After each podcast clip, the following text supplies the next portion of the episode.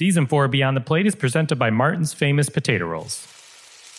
All right, everyone, let me tell you how psyched I am that our partners at the National Mango Board are back. They were with us season two, and we're all very excited to have them back on board, especially my wife, because she knows I'll have our kitchen fully stocked with mangoes. And our new twins, because they're digging the mangoes too. Anyhow, I digress. Did you know that mangoes are the most commonly consumed fruit in the world? Love these little stats. Or did you know that they've been cultivated for over 5,000 years? How about their endless health benefits? I could go on and on and on, but actually, one of the cooler things is, is that they're available all year round. What does that mean for you? It means that every day is mango season. Six different varieties in the US. Have some fun with it. I've done this myself. Buy a few different varieties. If you see them in the store, do a little side by side taste test. See which one you like the most. I love mangoes, as I mentioned. I love them in tons of different ways, but I'll tell you something I'm obsessed with right now. There's a Malaysian restaurant in Chicago called Serai, and they have a mango chicken dish on the menu. Delicious.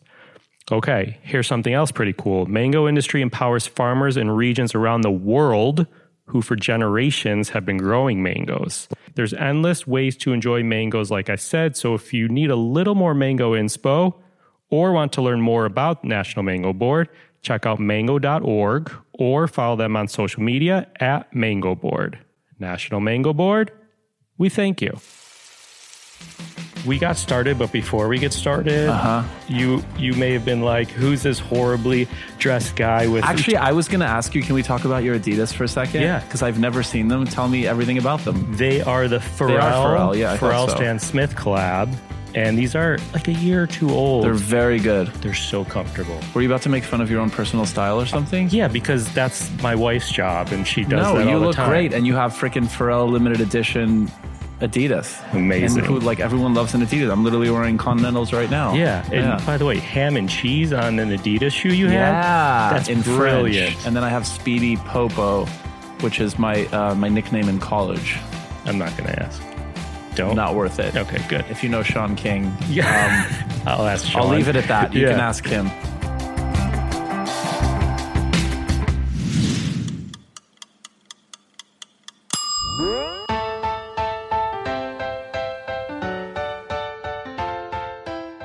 Welcome to Beyond the Plate, a podcast where we sit down with the world's culinary elite to explore their journey with food and their passion for giving back. I'm Cappy, and in this week's episode, we sat with Antoni Porowski. Do I even have to say who this man is? He's Queer Eye's food and wine connoisseur. We caught up in the lobby of a hotel in Chicago while he was coming through town on book tour, and we shot the stuff. I brought him pierogies. He has a Polish background. I brought him stuffed cabbage, both of these from one of my favorite neighborhood Polish restaurants in Chicago. I also brought him a special message in Polish from a Polish grandmother.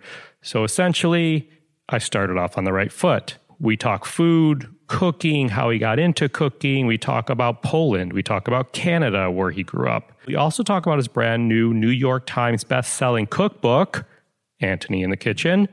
And my favorite part, to be honest, wait until he goes off on his social impact commitments, his dedication to pride, to hunger in America, to suicide prevention.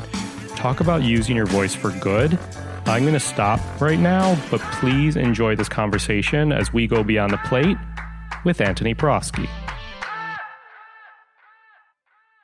Yeah, there we go. Okay. Just for anybody who doesn't get to see this, slash everybody because there are no cameras, making a lovely iced almond milk latte.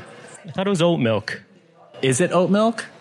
It's no, almond. but you aren't you an oat milk guy? I'm obsessed with Oatly. yeah. Because it's so thick. I'll tell you something. Chobani is working on an oat milk that I saw at a restaurant show that's not for sale yet. I was like, you guys make this now?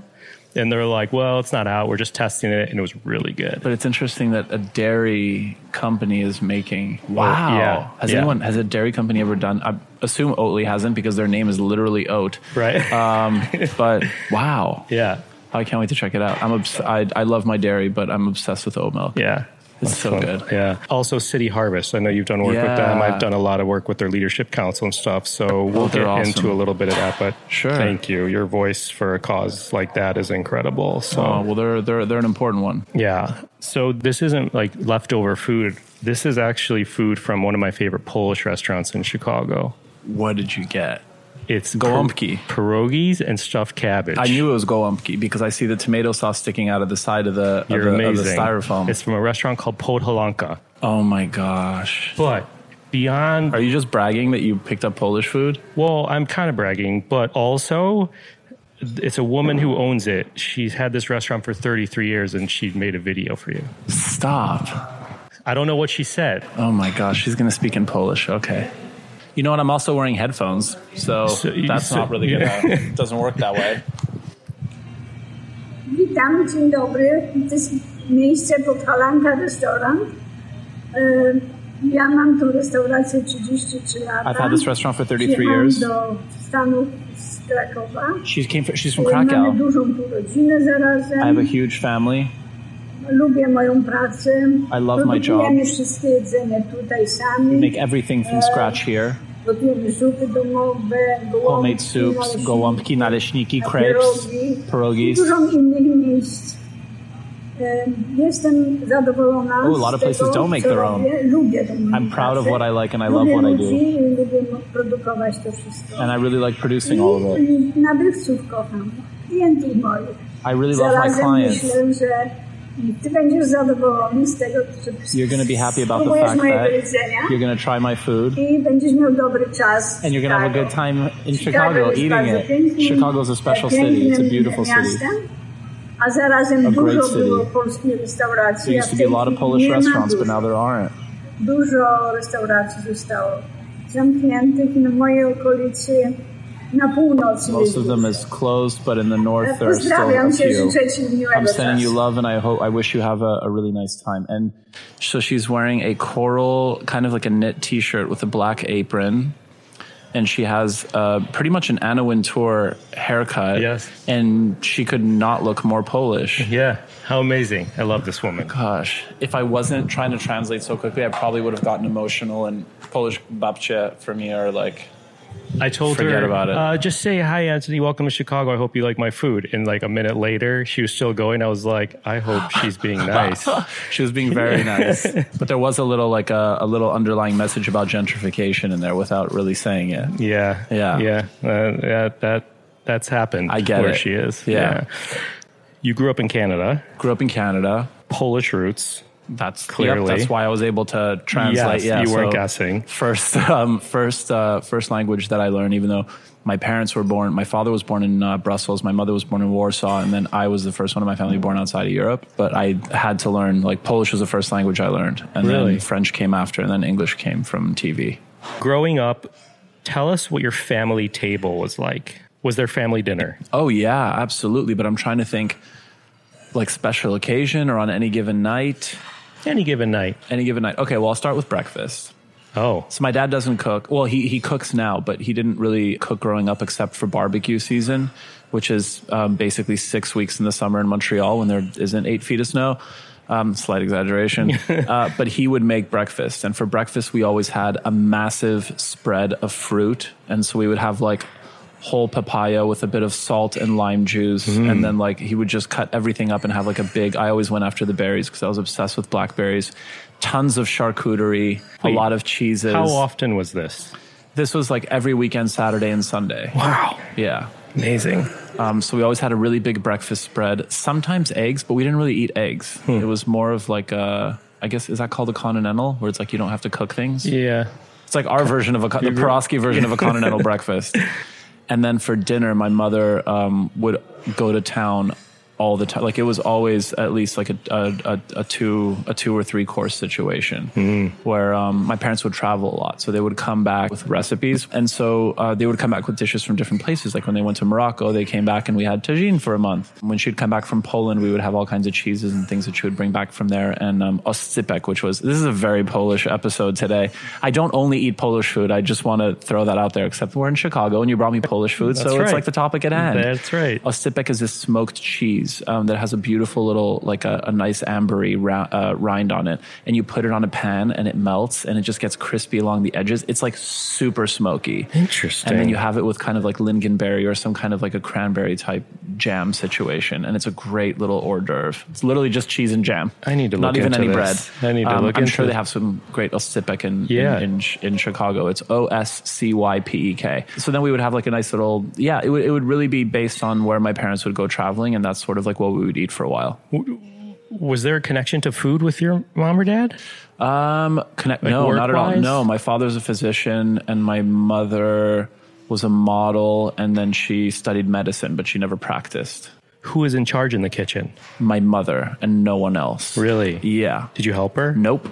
Wasn't allowed. Never? Nope. You weren't allowed. Wasn't allowed. Just would sit and watch. Were you tempted? So she was very. Was she like, get out of the kitchen? It was just more. I, I wasn't. I didn't feel welcome in the kitchen, where it was just sort of like that was clearly her turf. She served the plates. She brought them to the table like it was her thing, and I judged like for a long time it really frustrated me in my 20s but then i realized i'm the exact same way it's very hard for me to ask for help in the kitchen because i like things to be done a certain way Sure. but i'm i'm learning to So if to, you're in a party and 10 people come in, what can I do? You're like, just go. eh, go. I, I'm getting better because some people some people are just being polite, and that's when it's like you know what, just stand around the counter, have some like cheese and charcuterie, and just you can go change the music if you want or light some candles. But some people genuinely want to help, and they should Yeah. be able to. Yeah. Um, I, th- I feel like it, it it makes people feel like they're they're they're part of the process. They can learn something, and they feel like they've created something as well. I can be very collaborative in, in, in a lot of different things and a lot of different like parts of my work, but in the kitchen, it's that's a challenge because I just like to I just want it to be a very specific way. I agree with you. I'm this. I'm similar. It's hard. Yeah. But to me, Nosrat make makes everyone cook when they come over. That's not easy though. It's not easy. I'm on Team Antoni here. You're self-taught in the kitchen though. Yes. How did you learn? I learned when I was no longer living with my parents. So I was, I guess I was like 17 or 18, and I moved out. I was starting university or, or maybe a year into it. And I moved in with my college buddy, Nabil, and his parents were in, in Beirut and in Budapest. And then my parents were between the US and Canada. And we were just basically like these lost boys who like had to fend for themselves. Um, it wasn't that bad. It was a really nice condo, but um, I'm making it a lot more dramatic than it needs to be. But um, but we, we we didn't want to just like eat pizza every single night, and like we, we we knew what it was like having nice home cooked meals growing up. So I. The first thing I ever made was like an eggplant parm because that's what he wanted, and I had no idea what the hell I was doing. The oil was cold when I put the eggplant in, so it was just a mushy, oily mess. But then I learned that the oil has to be hot, and that you don't just put it in breadcrumbs because that just doesn't cling to eggplant, and you have to salt your eggplant to release the moisture to like concentrate the flavors. And it was like, so it was just kind of like figuring it out as I went along and just watching, you know, YouTube videos and reading cookbooks, and then I was just, I was, I was always extremely curious and I would try something, whether, and this I've been doing since I was a little kid. Like I would try something at a restaurant and be like, okay, well, I want to try, like, I tried halibut with um, like a corn salsa for the first time. And then I was like, oh, this is amazing. And then I noticed that there was like, I think a bit of speck or, or, or like cotto ham or something. And then I was like, oh, wow, meat with fish. That actually really works well. And then I would just try to like experiment with that as I kind of got older. Was there a first thing you ever cooked as a kid, or did you really not get going in the kitchen till later on? I really didn't. I just, I really, so there's this. There's something here. There, there's. Um, I was always obsessed with cheese, and there's this thing. I don't know if it still exists, but it's basically we weren't allowed to have junk food at home, and the closest thing to it was this cheese brand called Imperial Cheese, and it was a red plastic tub with a black lid, and they sold it at Costco because you can get the larger one. It was basically very fancy, sharp Cheez Whiz. But it was very dense. And so I would put it in a bowl and microwave it until it was almost burnt so that it would get crispy along the edges. And I would eat the crispy bits and then microwave it again and then dip a couple of crackers in it, but basically only eat the cheese. That was my quote unquote cooking. Yeah, this is genius though. There's a cheese here. It's made in Wisconsin, I believe, called Merkts. Have you Uh-huh. heard of this? No. It's like super sharp, spreadable Yeah. cheese, and a lot of the Chicago style hot dog stands that we have here use it for their French fries or burgers. But what happens? They leave it the tub. It comes in a tub. Yeah. They leave it in the steam table so it gets like pli- like mixable, pliable. Uh, it's incredibly addicting and delicious. It's so and nice. This is and what it, reminds if, if me it of. burns along the edges, especially, and I'm not here to promote microwave usage, but like uh, that was that was probably the first thing that I ever made. I love it. Or like Kraft Dinner mac and cheese when my parents were traveling and we had somebody who took care of us and she let us eat food like that. Yeah. And then I would add my own cheese to it because it was never enough cheese. I love this. Hey everyone, so sorry to interrupt. Wanted to really quickly share a little about Cook Tracks because you may have seen this pop up into your feed if you subscribe to Beyond the Plate. Cook Tracks is a project we've been working on for well over a year now. It's a brand new way to cook. So if you follow at Cook Tracks on Instagram, you may have noticed a lot of people are starting to cook along with these episodes and really enjoying it. So if you haven't checked it out, give Cook Tracks a listen or a cook. In each episode, a chef or culinary personality is right alongside you. Well, kind of. You're listening to them, so they're in your ear, taking you step by step through a dish or a meal in real time. So you're going to hear tips, tricks, stories to keep you entertained while you're really upping your cooking game. So, no recipe reading needed, no pausing, playing a video, stopping, starting. It's fantastic. We currently have six episodes with some of the best chefs and cooks we know Rachael Ray, Gail Simmons, Rocco DiSpirito, Stephanie Izard, Jimmy Papadopoulos. For more information and updates, check out cooktracks.com or on whatever platform you're listening to this podcast on. Okay, thanks for listening. Okay, so into the food world as a chef, a cook, you you worked in restaurants. Yes. Yes. What was your first restaurant job? First restaurant job was it was a group of, of these three restaurants owned by um, by these like Italian guys in uh, in Montreal, and it was uh, it was one was called Mediterraneo, one was called Baila, and then Buonanotte. And Buonanotte is where I ended up, and it was basically a supper club.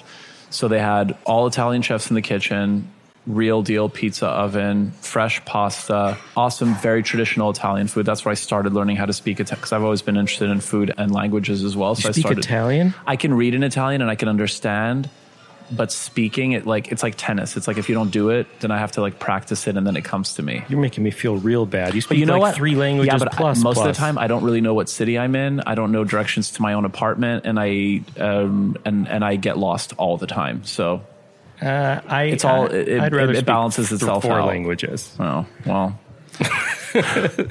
All right, all right, all right. Um, Back to your first job. So Buonanotte, I was a busboy there, and then I was a runner, and then that's being a runner was when I really got interested because I got to be in the kitchen more, and I used to watch the chefs prepare. Because as a busser, you're just running front to back, and you're just cleaning things up all the time. But with a runner, you get to present the dish and you get to explain it, and that's when I got to explain food in Italian, which was like I've always had.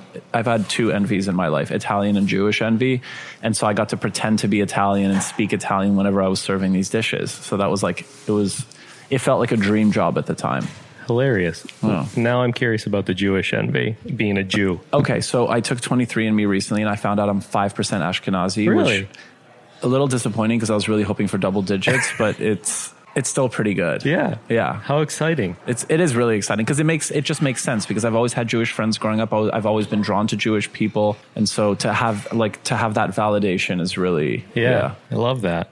So you loved working in restaurants, explaining the dishes. Do you miss it? Um, there was, I mean, it was a different time in my life. I mean, working in restaurants, not to generalize, but a lot of us, like, you know, it's, it's a different life. Like you go out after you're done with your shift. It's like a manic rush and you don't just go home and go to sleep. Maybe if you're a normal person, but I am not that. and so I'd be, I would, I was studying, I was studying psychology, taking acting classes after, after my university studies, like during the day. And then at night I would go work in a restaurant and then I would go out. So I was sleeping like three to four hours a night, but I was like living my best life. I was loving it at the time. Okay, so could we talk about the Village Den? Yeah. Tell us about the Village Den. Um, so Village Den was a beloved diner in New York, right on the corner of Seventh Ave and Greenwich. And you know, I had uh, two buddies of mine, Eric uh, Marks and Lyle Richards, who um, run the Metro Oh, Group. Yeah, okay. Um, and so we we were we have this really obnoxiously douchey name of a little club called Workout Club, and we just basically go with different trainers in the city, and we do little workout classes, and we do like the from spin classes to um, like calisthenic stuff to to like rumble to literally anything. We just kind of run around the city in the mornings, and we always wanted a place that we wanted to go munch afterwards instead of going to their restaurant Wayfair uptown all the time. We found out that Village Den was closing, unfortunately, as most diners are in New York, and there was a lease opportunity. So we decided to take over, and we wanted to open up like our dream was always like have a place that just has like the kind of food that we want to eat after working out when we're famished starving but just not feel like human garbage afterwards and so we kind of just jumped on it and then i spent they carry like they take over Like in terms of like operations yeah. and logistics and all of that and i'm purely focused on food and, and menu development which i'd never done before um, as most things i've never done until about two years ago so Do you um, like? Do you enjoy that part of it? I loved it. That's I loved it. I mean, it's my, the initial. It was so many edits because I came up with all of like what my dream recipes would be. Then they were like, "No, you have to use a sweet potato like in four different dishes. You can't just use it in one because that's not how Uh, restaurants like that work." And they cut out. I mean. Oh yeah, I think yeah. No, they cut out all the dairy because it's like a healthy, you know, spot, Okay. and a lot of people are on the non-dairy train now, unfortunately. And I myself leave dairy for weekends, and I go aggressive on a nice cheese board. But during the week, I tend to stay away from it, and it actually keeps me going longer, and I don't get as sleepy. really? Yeah, dairy and carbs You go no dairy, no carbs during the week. during the week. I mean, if there's like a If you great loaf in front of me, I will. I'm not sure. super, you know. And um, weekends, you're like, "Br- give me cheese. Just give me a freaking baguette. Yeah, Give me like a, a shom or like the stinkiest ass cheese you can find, and like let's find a fig spread and just oh gosh, go to town. I feel like I'm gonna have that for dinner tonight. Just latkes on. Saturdays There and. Sundays, like Yeah. whatever. I, I have no holds barred on sour weekends. cream, sour cream and applesauce on latkes or no? Separate. I like applesauce, but if I have like if I have four latkes, I'll have three with sour cream, and then I'll have one with applesauce. Interesting. I have a family in uh, South Florida, and they do sugar on their latkes. Have you heard this? I love sugar on latkes. Okay, I have so never heard about it. So Stash Cafe, the Polish restaurant where I worked in Montreal um, years after Buonanotte, they have the naleśniki, which are the crepes, which your lovely friend was mentioning in the video. Um, Polish people take full fat sour cream, a little bit of vanilla, and sugar. Hmm. It's tangy and so good. I have like a backlog of things I have to eat and make after this. it's this. so good. And you put that on latkes, and it's freaking awesome. It's so nice. And now I need to go to the Village Den and On weekdays. Yeah, on weekdays. And then you can cook. I don't know if this is a segue or not, but you can cook from Antoni in the kitchen on the weekends. we're, we're going to get there. We're going to get there. Um, I've heard you talk about food being romantic. Risotto, omelets, explain. I mean, I think food. I mean, food is so many things, but I think it is incredibly romantic. There's something very like intimate and sensual about eating. It's something on a first date. You know, hopefully you go to a restaurant and it's not just drinks and you get to like share food together. It's also like a really good first test. You know how often people say the beginning of a relationship, like go on a trip, oh, or not, maybe not the beginning, but a little later on, maybe beginning if you're me because I rush into things. But if you know, like really- go to a go to if you go to a restaurant and you share a meal with someone, just knowing how they order, the kind of food that they eat. Like, is this someone I want to hang out with? Is this somebody who eats like me? So many people have crushes on you. Who's your celebrity crush? My celebrity crush. I don't. I don't think I have one right now. I'll tell you who my first two crushes ever Yeah. were. Well, okay, I have four. my first ever was probably Gwen Stefani when she was in No Doubt. Nice. the video for I'm Just a Girl, and then Aaliyah, R.I.P. But Yeah. I just thought she was like the most stunning, beautiful woman I'd ever seen in my love life. that. And then things changed when I saw Cruel Intentions. I think it's a 1996 or 1999 classic. And I was um, very sort of confused because there was this awesome scene with Selma Blair and Sarah Michelle Gellar. So I thought I loved both of them, but then there was also Ryan Phillippe. So I wasn't really sure what the hell to think. but that probably remains one of my favorite movies of all time. From That's a good one. The musical score to the soundtrack to the styling, the way that they dressed. I don't know if they had the same stylist, but they, the clothing reminds me a lot of a wardrobe reminds me a lot of. Have you seen Great Expectations? Gwyneth Paltrow and Ethan Hawke at their prime. Yeah. Yeah. Honestly, I'm not a huge movie guy. Okay, And you have Ra- to see Great Rachael Ray is a movie person, so like every time I'm with her, she's like, "Cap, what's that movie?" I'm like, and now when she starts to ask, she's like, "Oh, screw you, you don't watch movies." Check out Great Expectations. Have you seen Cruel Intentions? Yes. Okay. Yes. Very. It's an important film. yes, I'm gonna Yeah. watch Great Expectations. You should watch it. You'll. I. I really think you'll love it. It's. Yeah. So let's talk about your book, Yeah. I don't even remember what the hell the question was. I just managed to go on. Celeb to- Crush. oh, got it. Right. and then right, you gave right. movie reviews and wardrobe reviews. Sounds about right.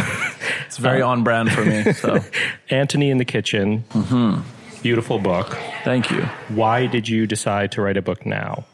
I think um, By the way, cheers on all your press and because you are like all over the Oh, place. awesome. And Thank it's you. Super exciting. Thank you. Yeah. Yeah. The, I mean, the, the idea for the book basically came along. I tend to say, I, I, I say yes to a lot of things. And I think, you know, being in this, in, in, in the food world was not something that I ever thought I would do publicly. It was something that was always kind of more private. So when Queer Eye kind of came about, I think it gave me, um, to use Jonathan Van Ness's expression, it gave me permission to to actually start thinking about those kinds of things. And and a cookbook was one that came up, and I was, I, my reaction was like complete and utter fear when we started discussing it with uh, with my agents. And Fear of what? I think the, the fear came from the fact that I've never written a single recipe down. Um, knowing that cookbooks are at least 50 recipes, I was thinking, like, oh, I definitely don't know 50 things to make. And just kind of like, yeah, there was just, I was just, and the, the amount of work that goes into it. I worked for Ted Allen. I know how much work and like months and how many people go into to the whole process. Yeah, it's and like, it just kind of it can be a grueling process. Yeah. like cookbook. So I, I I feel what you're saying. Like it could inhibit fear. Yeah. And it was like right before we started filming our Kansas City episode, seasons three and four of Queer Eye. And so I was like, oh my gosh, that sounds like a shit ton of work coming up with recipes. I've never measured anything in my life. Everything is always with my hand, which is like two normal people's handfuls. So it was like all of it just really intimidated me. But um, I also get, I really get off on fear. That's, you know, kind of like when Queer Eye came about, I was also met with like a total paralyzing fear, but I decided to run for it anyway. How do you get through that?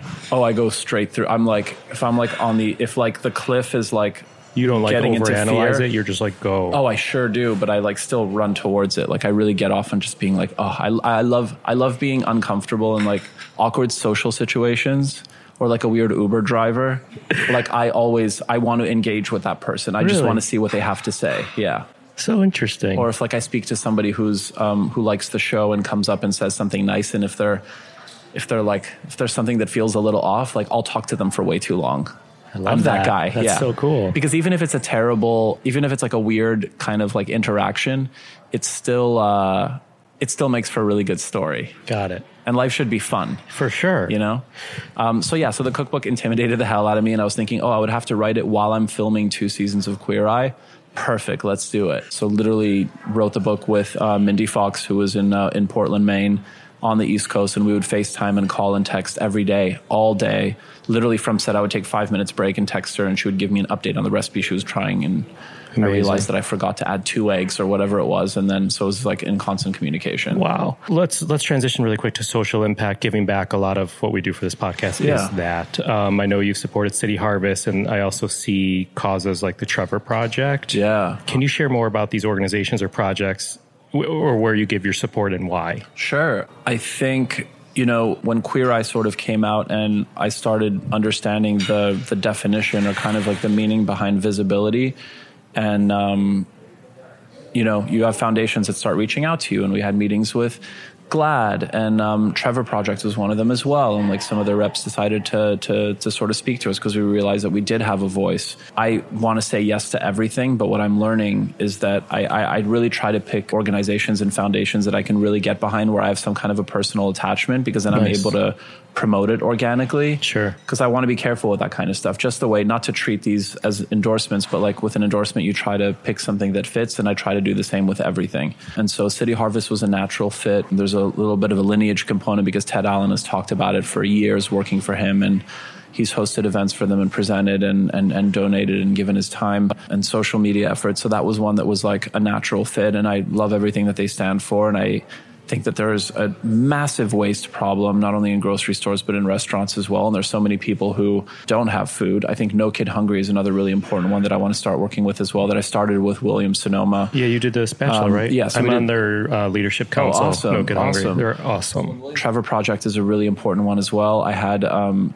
since I first got my blue check on Instagram, and I realized that like people are watching. I've always had a suicide prevention hotline, and um, and recently I switched it over to Trevor Project just to get a little bit more LGBTQIA plus awareness. Yeah, I just try to I, I, I just try to keep it as as honest as possible so that I, you know, kind of, I'm not an expert in the field, but it's something that I'm just kind of like figuring out as I go. Recently in, um, in, in a northern city of Poland called Białystok, they had their uh, their first Pride March ever, and people started uh, tagging me in these videos of of these marchers. I think there were, I want to say there were a thousand pro uh, marchers, and then there were four thousand anti marchers.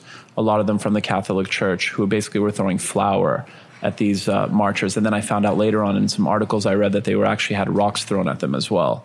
And so people were tagging me on Twitter and I saw these videos and I was super triggered by it. And it just sort of, so that got me to like write a couple of op-eds for Washington Post. And Good for you. So it's, you know, like the, the whole idea that because it's happening somewhere else, we're not really responsible for it is kind of bullshit. Yeah. And the fact that I do have a Polish name, I have a lot of like young Polish people who reach out and are like, "Oh, I can't believe that you kept your name, but you definitely don't speak the language." I always want to respond to be like, "Yes, I know the language. I promise. I'm not as good as it as I was as a kid, but like I can still speak it." But I think it's always um, any opportunity I have to to do anything. Sometimes it's like physically going there, um, and sometimes it's just like social media is really insanely powerful. Like there was a petition being signed by All Out, which is a, an, a worldwide organization, and they basically train people on how to be activists, on how to do it right so that they don't put their lives in danger and they know how to do it properly. And they started signing a petition now, and they've received over 50,000 votes, and they're going to be delivering it to the European Commission, which is a subsidiary or department of the European Union, to basically threaten uh, funding to Poland if they don't do something about it. Wow.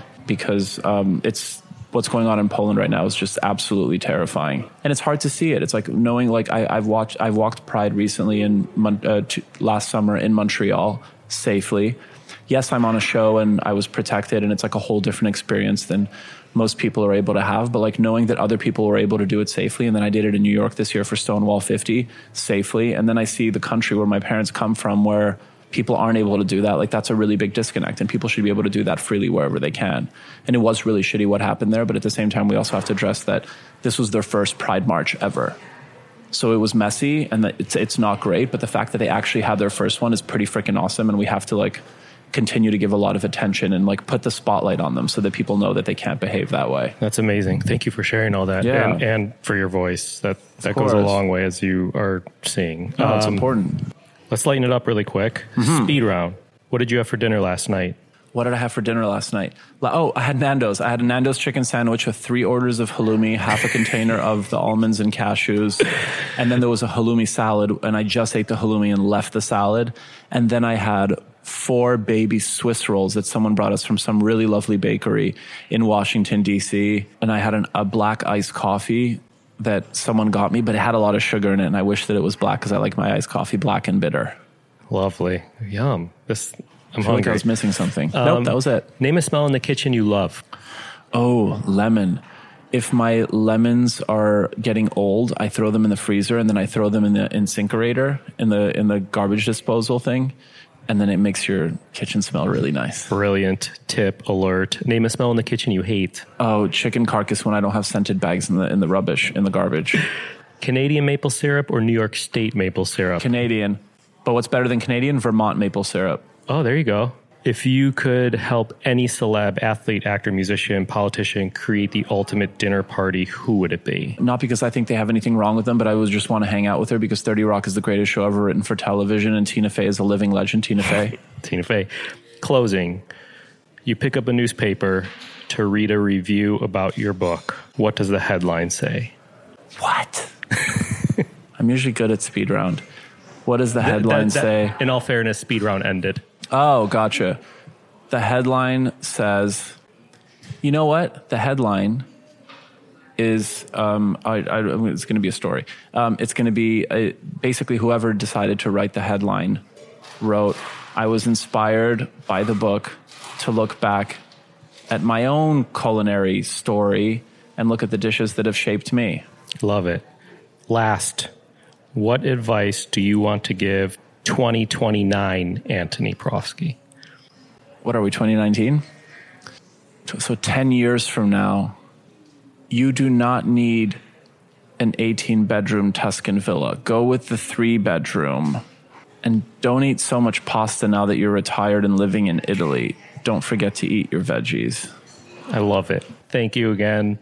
Thank we'll you for having I me. appreciate it. This was super fun. Yeah, I I appreciate had a your time. blast. Yeah, thank you. And Thank again, you. thank you for all you do to give back for the different causes because it's hugely helpful. Your voice, your time, all that good Thanks stuff. Thanks for saying that. Thank you. Yeah, Thank you. Awesome.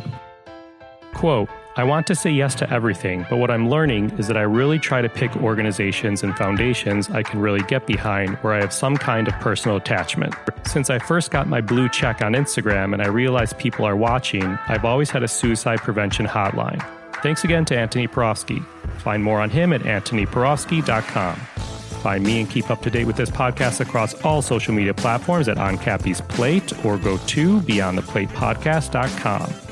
Beyond the Plate is on Twitter at BT Plate Podcast and Facebook.